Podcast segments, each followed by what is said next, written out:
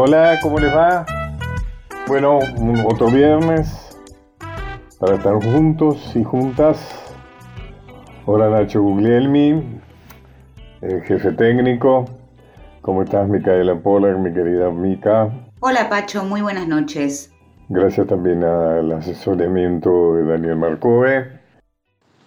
Uno de los honores que me ha dado la vida es haber sido amigo de Guillermo Rux, ese enorme artista que ha fallecido hace muy pocos días. Eh, inclusive hemos hecho juntos eh, un Juan Azurduy ilustrado, es decir, él algún día me dijo que le gustaría ilustrar mi libro sobre Juan Azurduy. Por supuesto acepté encantado, eh, no solo porque era Guillermo me lo estaba diciendo, sino también porque el Juan Azurduy es uno de mis libros que más quiero, porque fue uno de los primeros, eh, fue muy bien recibido y además eh, es la reivindicación del papel de la mujer en las guerras de la independencia, que hasta no hace mucho la historia que nos enseñaban, que nos contaban, degradaba ese papel, lo ocultaban, lo devaluaban, cuando el ejemplo de Juana, eh, que fue imitado por muchas otras mujeres, eh, señaló el protagonismo que tuvieron las mujeres, que no solamente bordaban banderas o mm, esperaban a los maridos próceres, eh, sino que cuando era necesario tomaban las armas y luchaban a la par de los hombres. Anteriormente, cuando yo fui ministro de Cultura, eh, se organizó una exposición, una gran retrospectiva de su obra en el Museo Nacional de Bellas Artes. Era una gran persona, un tipo muy humilde, muy sabio, muy apasionado en su vocación. Podría decirse que dibujó, pintó, era un virtuoso de la acuarela sobre todo, hasta el último de sus días. Bueno, en su homenaje vamos a pasar, si te parece bien, Micaela, eh, un fragmento de una grabación que le hice hace muy poquitos años eh, a mi amigo señero Guillermo Rux. Pacho O'Donnell está en Nacional, la radio pública.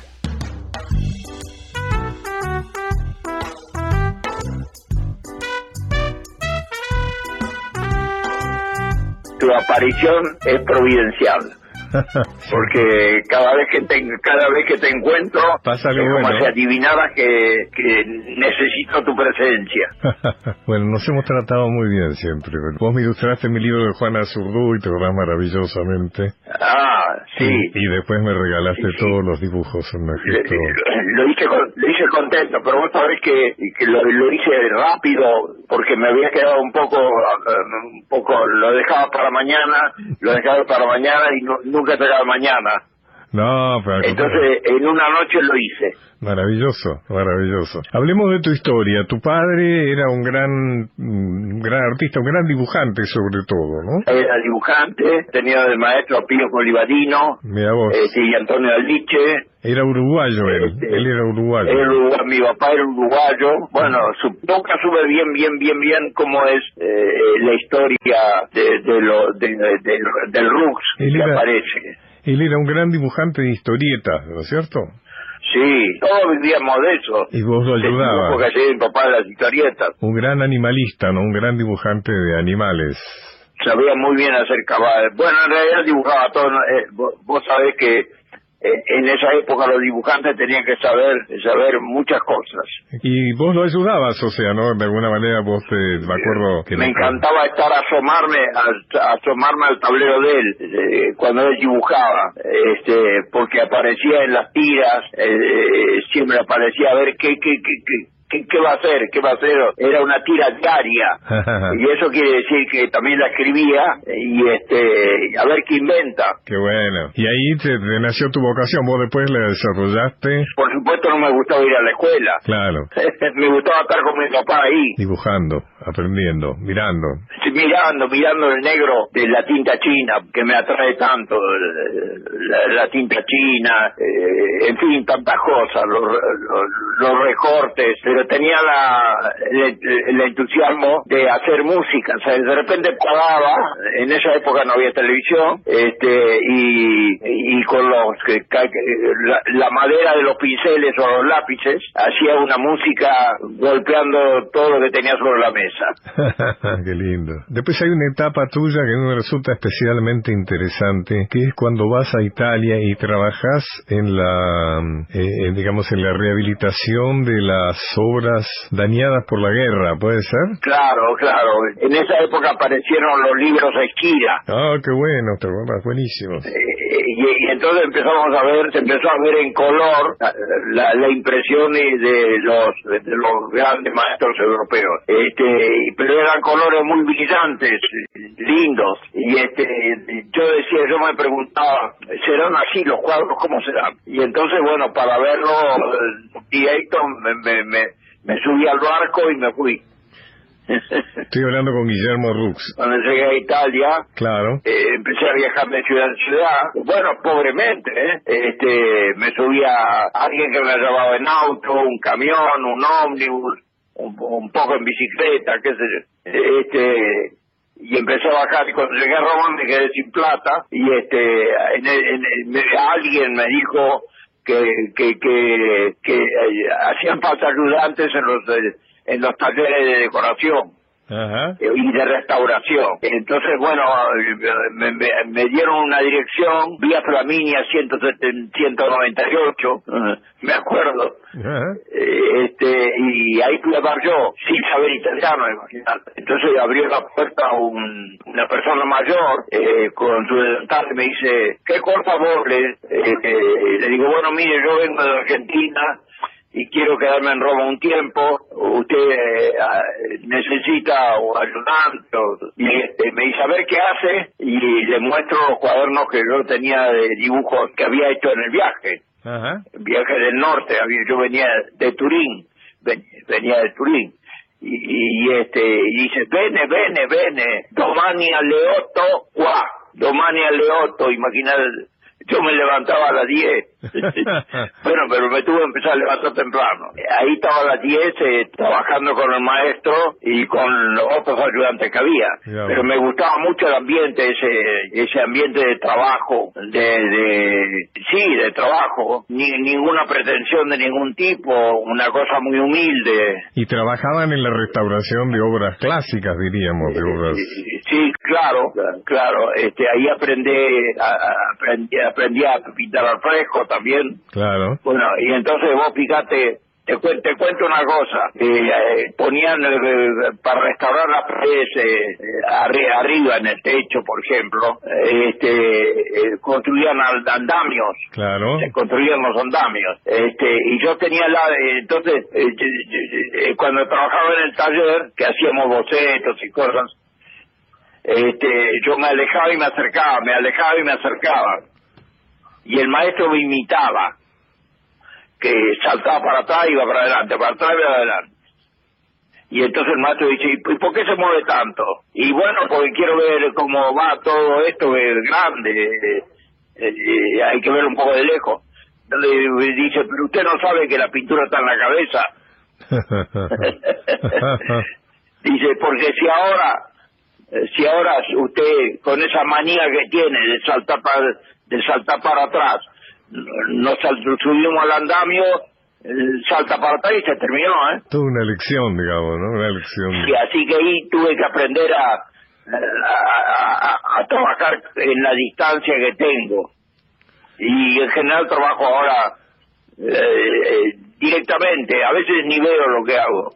Ah, este, este, Guillermo, otra etapa muy interesante de tu vida, estoy hablando con Guillermo Rux, es cuando te, te, pasas a la escena internacional y te representa nada menos que Macht, ¿no? Que es la, la representante en esos tiempos de los más importantes eh, pintores, no me acuerdo, Miró, Calder y todos esos, ¿no?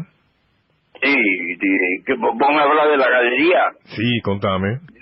Acá no me aceptaban mucho los trabajos, porque yo hacía acuarelas en ese momento y, bueno, me decían que la pintura sobre papel, que eh, no sobre tela, no era considerada pintura y que el papel y la acuarela era difícil de, de, de, que la aceptaran. Bueno, eh, para mí era una experiencia y cuando me invitaron de la galería y de Europa, porque un marchand vino y vio eso y le interesó. Y ahí empezó una aventura de mostrar mi trabajo en Europa. Bueno, y la regla de juego, que son, eh, yo no, no las conocía bien, este, y, hubo que aprenderlas ahí sobre la marcha. ¿Cuáles eh, Con los errores consecuentes. Por ejemplo. Imagínate. Por ejemplo. yo, yo, yo, había llegado de, la Argentina y se me ocurrió un domingo, llegué un domingo a, a París y este y se me ocurre llamar el domingo al, al, director de la galería. Y entonces el director de la galería me dice pero dígame una cosa usted no sabe que domingo hoy sí le digo sí ya sé que es domingo pero yo vengo de la Argentina que queda lejos y a mí qué me importa dice usted llámeme el lunes Qué buena, qué buena recepción, qué buena.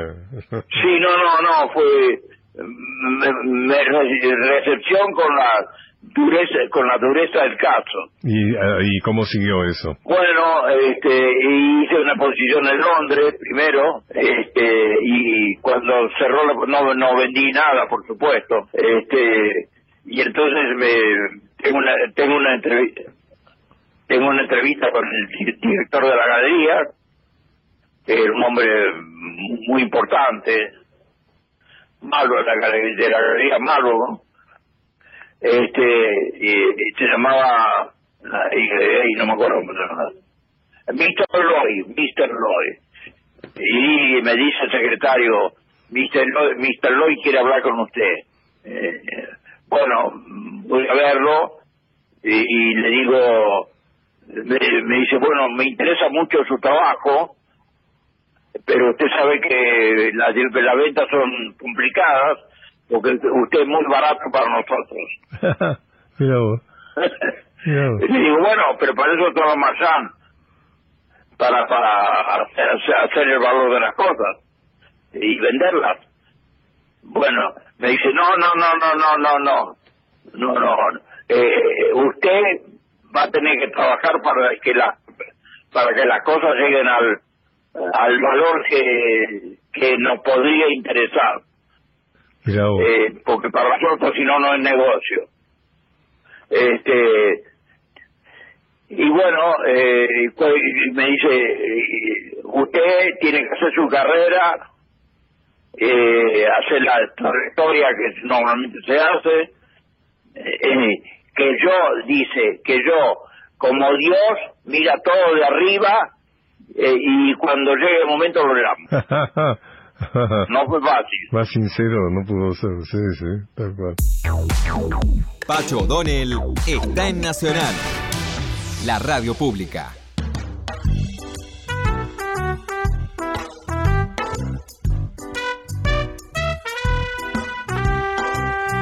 Me dijiste que habías elegido obras de virus para este programa y me parece muy acertado porque vamos a hablar de ciencia en la segunda parte. Bueno, y los virus de alguna manera tienen que ver con la ciencia.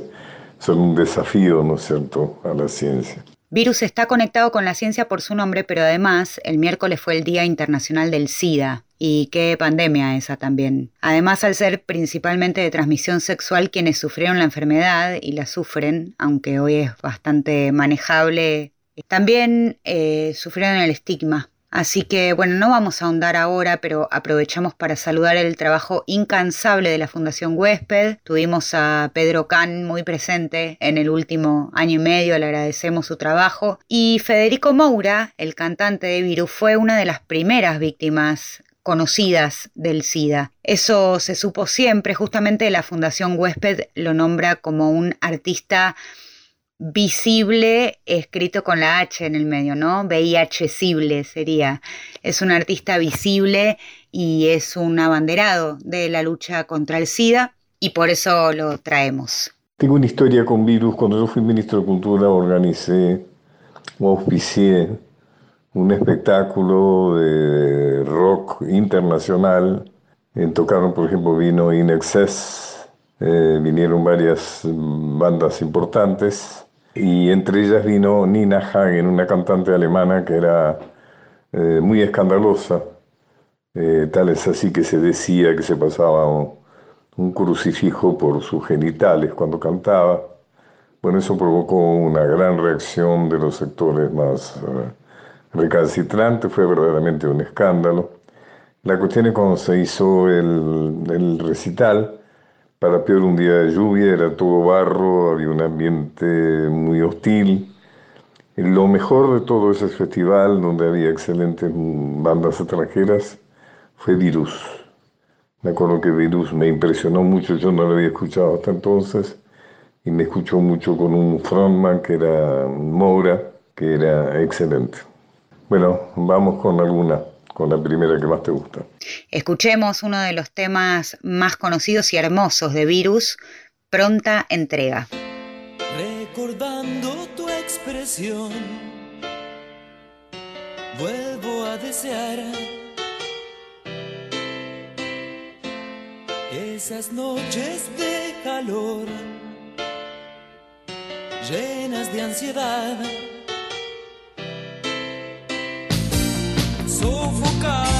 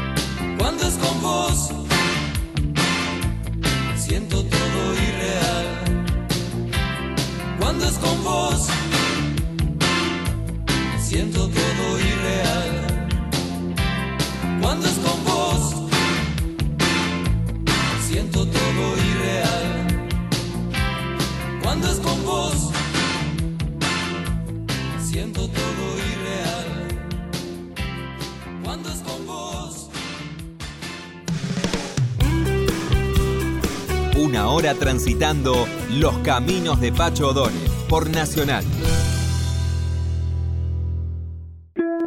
Continuamos con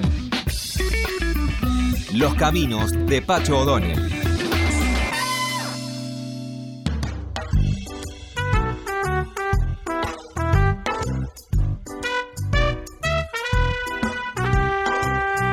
Bueno, vamos a entrevistar a alguien muy interesante. Es una pionera, una verdadera pionera.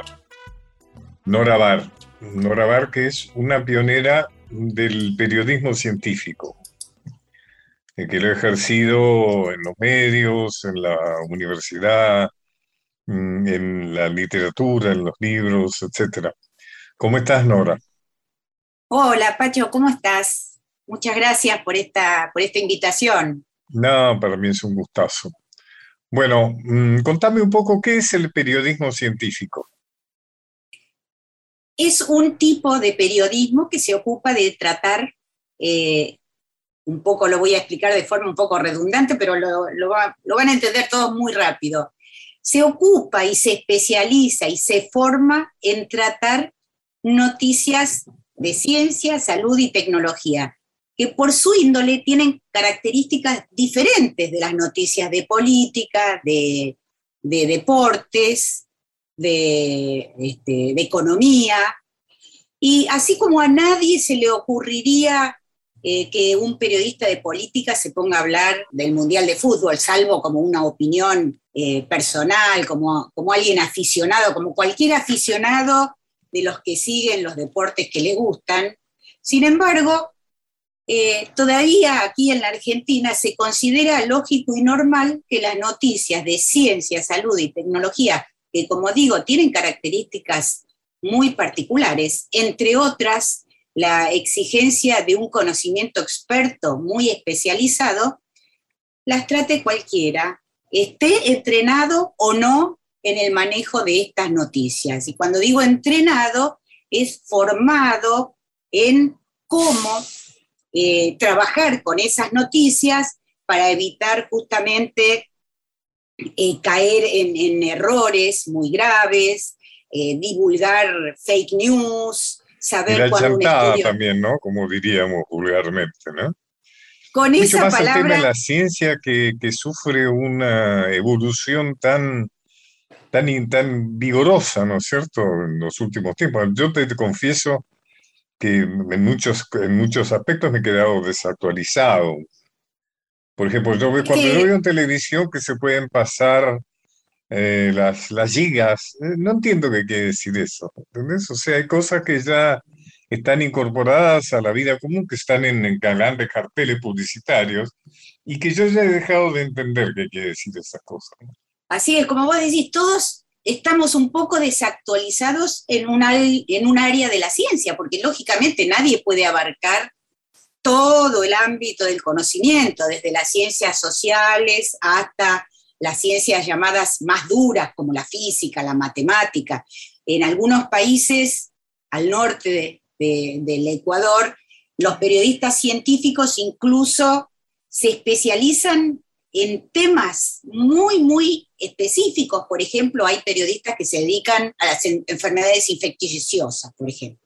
Claro, Y entonces siguen de cerca. Otros que se dedican a la física, y otros que se dedican a la tecnología digital. Bueno, aquí, eh, salvo por el gusto de cada uno, no tenemos todavía un desarrollo del periodismo científico como para poder dedicarnos a un solo tema, pero por lo menos nos ocupamos de formarnos en ¿Cuáles son los recaudos que tenemos que tomar cuando trabajamos con estas noticias? Y los recaudos, por mencionar solo algunos, es que saber que la ciencia no se basa en un solo hallazgo o descubrimiento, sino en consensos, que muchas veces hay varias opiniones sobre un mismo tema y hay distintas, digamos, no hay la seguridad del blanco o negro, sino distintas gradaciones del gris y que, bueno, eso hay que transmitirlo al público, que no hay consenso sobre un determinado tema.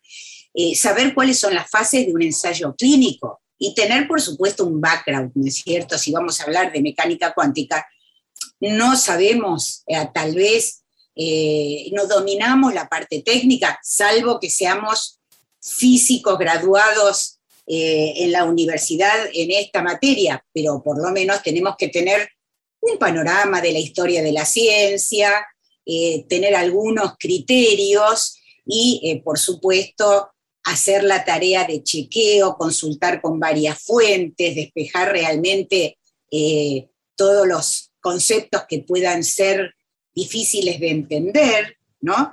Creo que la este pandemia ha puesto la ciencia en un primer plano, ¿no? Y también eh, nos ha mostrado que, eh, que la ciencia no es ingenua tampoco. Nada es ingenuo en esta sociedad en que vivimos, ¿no? Eh, por ejemplo, creo que hemos asistido a lobbies, ¿no? Muy, muy fuertes, a lobbies de ciertos laboratorios, de ciertas empresas. Eh, o sea que, creo que, como te decía, que también hay una política, ¿no? De la ciencia. Esta semana acabo de hablar con un investigador argentino que en una charla informal me dijo esto.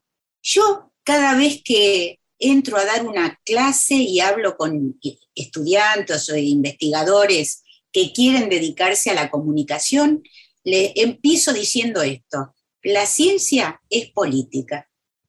Y una gran, una gran, este, una gran periodista científica que dirige, que diríamos es el máster más importante en periodismo científico, que lo, llevan en conjunto el MIT y la Universidad de Harvard, una vez escribió hace muchos años en la revista Nature y, dijo, la ciencia está llena de política, de ego, de intereses personales y corporativos, y eso es algo que también tenemos que saber manejar quienes nos dedicamos a estos temas, ¿no? Antes, al principio, cuando yo empecé a trabajar, uno iba como ir a un púlpito, ¿no? Y pensaba que el científico iba a derramar sobre nosotros un conocimiento altruista, y desinteresado. Hoy sabemos que, bueno, habrá alguno, por supuesto, pero siempre hay conflictos de interés, tal vez el propio, la propia eh, avidez por progresar en la, en, la, carrera o hacerse conocido al gran público, en fin. Así que tenemos el caso de la tercera dosis, ¿no? Esta tercera dosis que no se sabe muy bien si se justifica o si ha sido un exitoso lobby, digamos, de ciertos, de ciertos laboratorios. Bueno, en parte eh, hay algunos criterios que dicen que en ciertas poblaciones estaría justificada, eh, como se hizo aquí en el país, empezar a dársela a las personas con comorbilidades e inmunodeprimidos, eh, y que se habían vacunado con Sinopharm, porque hay algunas vacunas que tienen menor efectividad que otras, ¿no es cierto? Eh, también se está barajando la posibilidad de que las vacunas de ARN muestren un descenso de eh, anticuerpos más rápido que las otras vacunas cuando se vendieron como la solución mágica, aparentemente ahora lo que están detectando es que estas vacunas, eh, tal vez la protección... Las de ARN? Las tan célebres Pfizer y Moderna, que es una, es una tecnología que eh, por primera vez en la historia se usa. Entonces recién ahora se está viendo cuáles son los efectos eh, en lo inmediato y en el largo plazo. Entonces se están vigilando, fueron muy, muy útiles pero aparentemente, ¿eh? yo no, digamos, no hay todavía certeza sobre esto, podría ser que la inmunidad durara menos, entonces se está recomendando una tercera dosis. Pero como vos decís, es algo discutible, porque por ejemplo la Organización Mundial de la Salud dice que no estando todo el mundo vacunado, y sabemos que hay un setenta y pico por ciento de los países que ni siquiera empezaron a vacunar o tienen una vacunación ínfima, no corresponde estar dando terceras dosis eh, en países donde incluso eh, la, la, población no quiere vacunarse ni con la primera, ¿no? Entonces, mejor seguir con la primera y la segunda y después pensar en la tercera dosis. Así que... Pero las razones un... éticas y las razones solidarias parecerían que tuvieron muy poca influencia ¿no? a lo largo de la pandemia.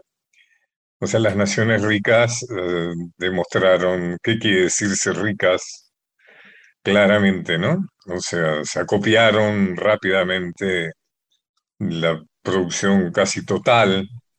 Por eso que tuvimos que ir a dar a la Sputnik, ¿no? ¿Qué, qué pensás del Sputnik? Vos sabés que yo tengo las dos Sputnik y estoy preso, o sea, porque no puedo viajar. Marina, mi esposa, que es la presidenta de la Asociación Mundial de Gastroenterología Infantil, Nutrición, Trasplante, que es lo que ella se dedica como inclusive jefa del servicio del Hospital Italiano, eh, que tiene una actividad muy internacional, o sea que permanentemente tendría que estar yendo a los congresos y demás, está presa también de, los, de la Sputnik, o sea que no puede viajar. Eh, ¿Qué pensás que va a pasar con eso? Bueno, ya se están abriendo las, las fronteras. ¿eh? In, incluso hay muchos países que ya se puede entrar en Europa, sea cual sea la vacuna que uno se haya dado. O sea, esto yo creo que en, en, breve va a estar realmente de forma plena abierta el turismo. Y yo también tengo dos Sputnik y estoy muy contenta con mis dos Sputnik. Muy buenas, como vacunas han resultado muy buenas, ¿no? muy buenas, incluso aquí se hicieron estudios hechos por investigadores argentinos en eh, la cantidad de, de, anticuerpos, la duración de los anticuerpos, qué pasa con una dosis, con dos dosis, y la verdad es que los resultados fueron todos muy buenos. ¿Vos pensás que su no aprobación tiene que ver con razones científicas? Para mí es un gusto estar hablando con vos porque estoy hablando con una persona seria, creo que hemos tenido un, un atosigamiento, digamos, de noticias de científicos o pseudocientíficos que han desfilado por los programas de, televisión y que nos han atiborrado de información eh, muchas veces seria y otras veces mucho menos seria.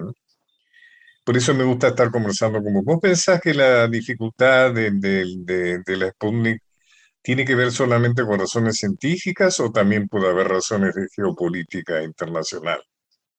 Todo indica que hay razones geopolíticas. Pensá que el negocio de las vacunas es enorme, enorme. O sea, se enorme. barajan cifras, sí, se barajan cifras estratosféricas. Entonces, por supuesto, eh, ¿cómo uno no va a pensar que hay razones geopolíticas si Anthony Fauci, el año pasado, cuando hablaba de las vacunas en desarrollo, mencionaba solo las que se estaban desarrollando en Estados Unidos? Y no sí, hablaba sí. Ni, ni, de la Sputnik, ni de la Sinopharm, ni de la Sinovac, que cumplieron un papel muy importante. Eh, nosotros con Sputnik y ahora con Sinopharm, pero por ejemplo Chile toda la primera ronda de vacunación prácticamente entera la hizo con Sinovac, eh, Uruguay también, o sea que ayudaron a, digamos, a contener el brote en muchos países, ¿no es cierto? Y de hecho en China se están vacunando miles de millones de, de personas con, con esas vacunas. Bueno, y acá también hubo un gran lobby a favor de la Pfizer, ¿no? parecía que realmente la Pfizer era la, la, salvación, ¿no? Y que todo lo que no fuera Pfizer era la condena. ¿no? O sea, también, como vos decís, detrás de todo esto hay unos negocios tremendos. Inclusive la tercera dosis es otro negocio tremendo, ¿no? ¿no? ¿Qué pensás de, de, de, de, la comunicación que ha habido en relación a este tema? Bueno, recién, recién hablabas, ¿no? De la necesidad de que la comunicación estuviera a cargo de personas que realmente sepan de qué se trata. Creo que a lo largo de esta pandemia, que todavía no terminó, hemos sido torturados, ¿no? Por algunos pseudocientíficos, algunos muy serios, pero muchos otros que realmente han ocupado de mantener casi un estado, no de, alerta, que sería lógico, sino a veces un estado de pánico, ¿no? En la gente. Hubo de todo. La verdad es que como se convirtió a principios de 2020 y durante muchísimos meses, incluso este año también con el segundo, con la segunda llamada segunda ola, eh, eh, la pandemia fue prácticamente el monotema de todos los medios de comunicación. Bueno, todos aquellos ansiosos por tener un lugar en los medios de comunicación se volcaron rápidamente a pontificar sobre la pandemia. Y una característica de las fake, las así llamadas fake news, es que, ¿por qué se le llama fake news? Porque son medias verdades o aparentan ser verdades. Y entonces, ¿cómo hacen para, para, para pasar por verdad cosas que no lo son?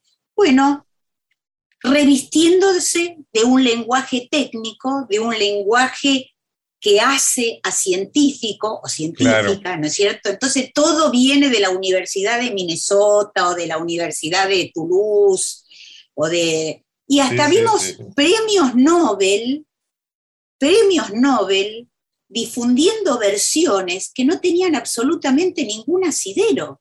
O sea, realmente fue, fue este, la Biblia junto al calefón, para usar de un- acuerdo. una metáfora muy trillada, pero así como hubo y muchos científicos se volcaron a los medios de comunicación y ayudaron a iluminar un poco, porque la confusión que hubo fue tremenda, eh, y hubo muchos periodistas muy serios que trabajaron muy serios, y de hecho la Argentina tiene una red de periodistas científicos que estuvimos en, en todo momento comunicados entre nosotros, olvidándonos de en qué medio trabajábamos, pasándonos números de teléfono, discutiendo cuando había eh, noticias que no alcanzábamos a, dilucidar si eran realmente importantes y veraces o no, y entonces discutiendo entre nosotros para realmente dar la mejor información posible.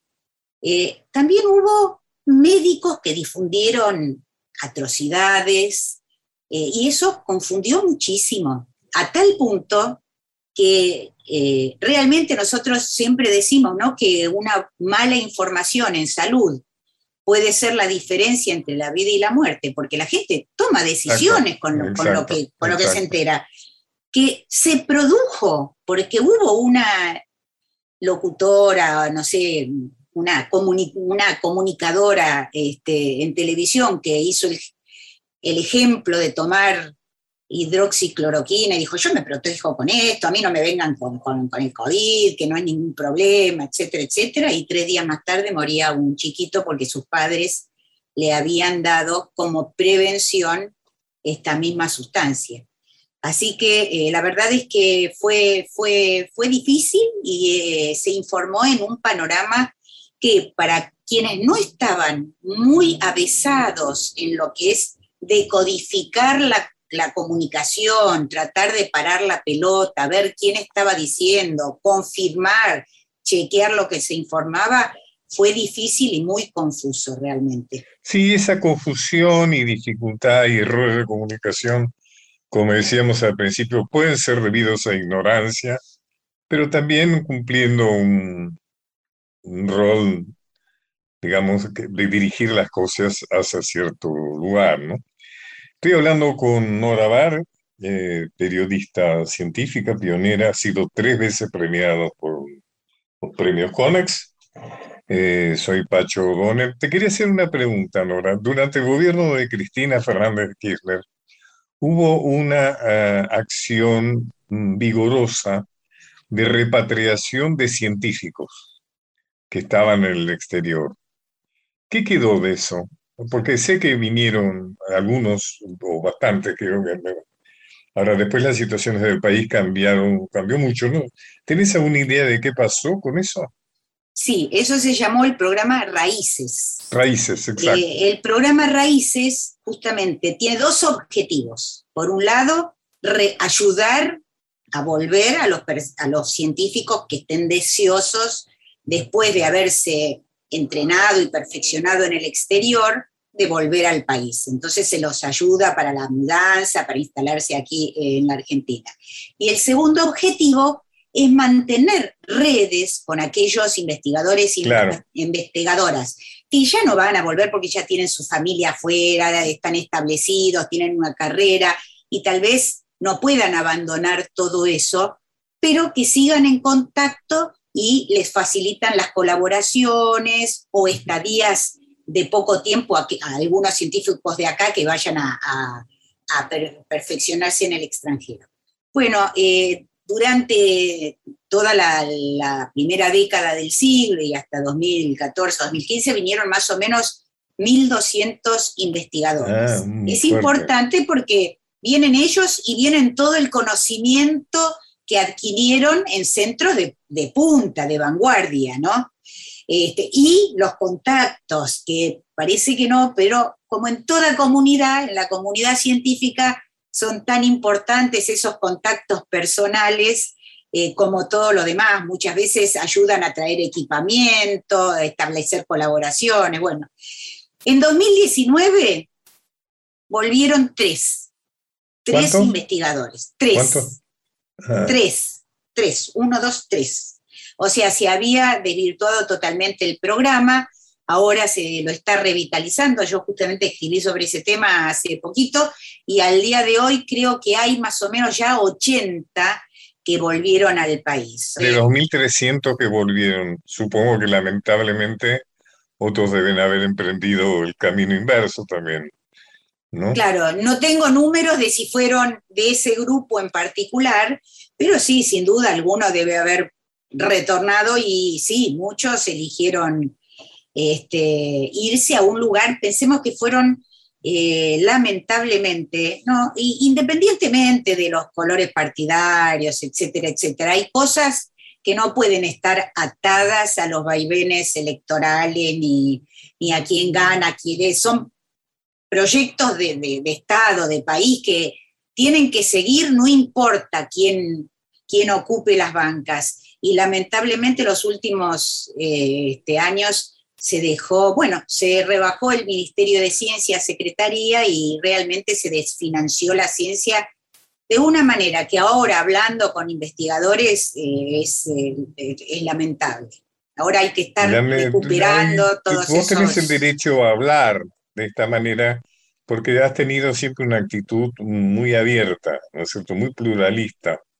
La prueba está que has sido o seguís siendo la directora del espacio científico de la Nación, eh, pero también, por ejemplo, estás en el Destape, ¿no es cierto? Que uno podría decir que son como dos medios de, distinta de distinta orientación, si uno puede decirle de cierta manera. Estuve, estuve en La Nación durante, primero como colaboradora, después como editora de Ciencia y Salud, eh, durante, en total, durante casi cuatro décadas, pero ahora ya no estoy allí eh, y estoy trabajando en el destaque. Pero como digo, yo hago lo mismo en un medio o en el otro, siempre sigo, eh, digamos, mi fidelidad es hacia el desarrollo científico y quien apueste a eso, al desarrollo científico, tecnológico, a la educación, yo voy a aplaudir y, y bueno, tendré que criticar a quienes se aparten de ese programa porque es lo único que puede eh, remontarnos y ayudarnos a salir de estas crisis cíclicas, ¿no? que, lamentablemente no nos permiten avanzar. Nora, ¿qué proyectos personales tenés en este momento?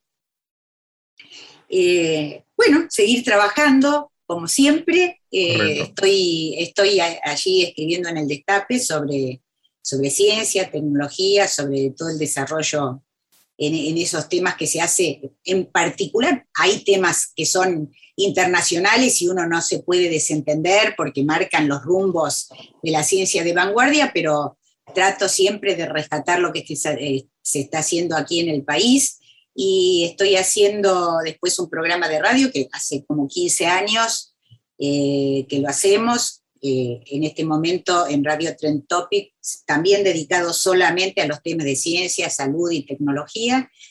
Eh, hago columnas en Pasaron Cosas, en Radio con Voz, de ciencia, y también en el, el noticiero de la TV pública. Así que seguís estando muy, muy, muy, muy activa. Eh, bueno, em, como última pregunta te preguntaría tu opinión.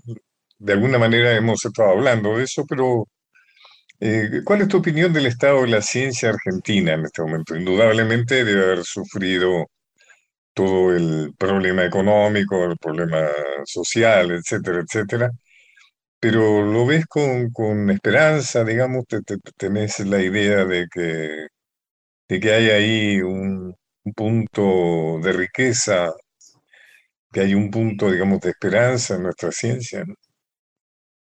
Mira, Pacho, después de 40 años siguiendo de cerca lo que hacen los investigadores e investigadoras argentinos, eh, a mí me da dolor de estómago cuando no se aprovecha el inmenso tesoro y talento que hay en ese sistema, en todas las ciencias, desde las ciencias sociales hasta, como decía, hasta las ciencias duras, ¿no?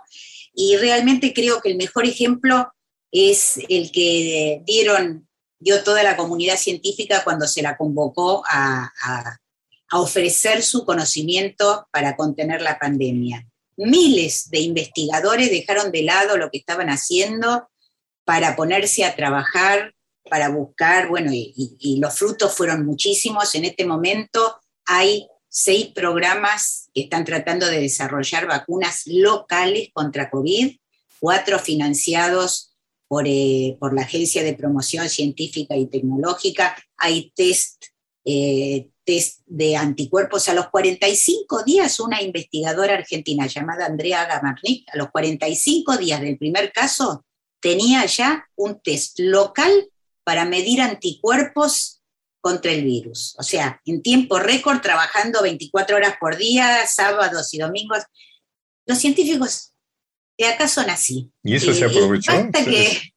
sí, y además se entregó se entregó gratuitamente ah, millones de esos kits a hospitales de todo el país, desde Salta y Jujuy hasta Tierra del Fuego, para hacer estudios. Y se utilizan, se utilizan. Y se utilizan y además se avanza, se lo mejora. Se avanzó usando ese test para hacer todos los estudios de inmunidad, ver eh, cuál era la cero prevalencia, se llama en términos técnicos, pero es cuál es el grado de inmunidad que tenían distintas poblaciones, este, después de brotes del virus, cuántos quedaban inmunizados y cuántos no. Nora, ¿qué pensás del CONICET? El CONICET, bueno, es un...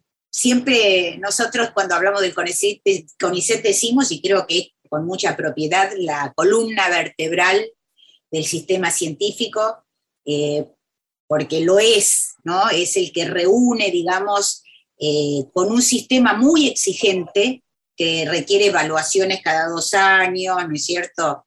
Eh, y, es difícil ingresar, realmente un, digamos, un grupo de excelencia que además tiene reconocimiento internacional. Pero me parece que hay que abrir eh, las puertas de todos los otros organismos que también tienen investigadores o deberían tenerlos, que debería haber investigadores en el Estado, en las municipalidades, en los ministerios.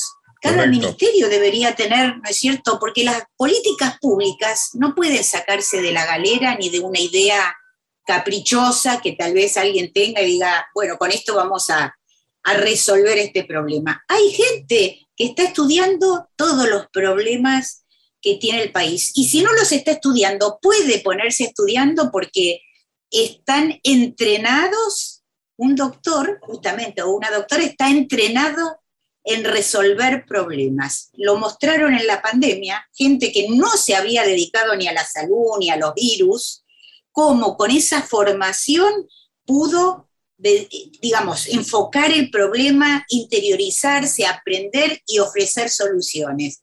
Así que tenemos que mirar más al sistema científico y además los investigadores tienen que infiltrar de alguna manera todos los organismos de toma de decisión para hacer políticas basadas en las mejores evidencias y que se puedan monitorear también, que se puedan Idea controlar. súper, querida Nora, súper interesante. Te agradezco mucho esta comunicación, verdaderamente. Muchísimas gracias a vos, Pacho. Un gran abrazo para vos, para tus oyentes y, y, este, y ojalá que, que podamos seguir adelante y volver a, a encender el fuego de- del desarrollo científico. Pacho O'Donnell está en Nacional, la radio pública.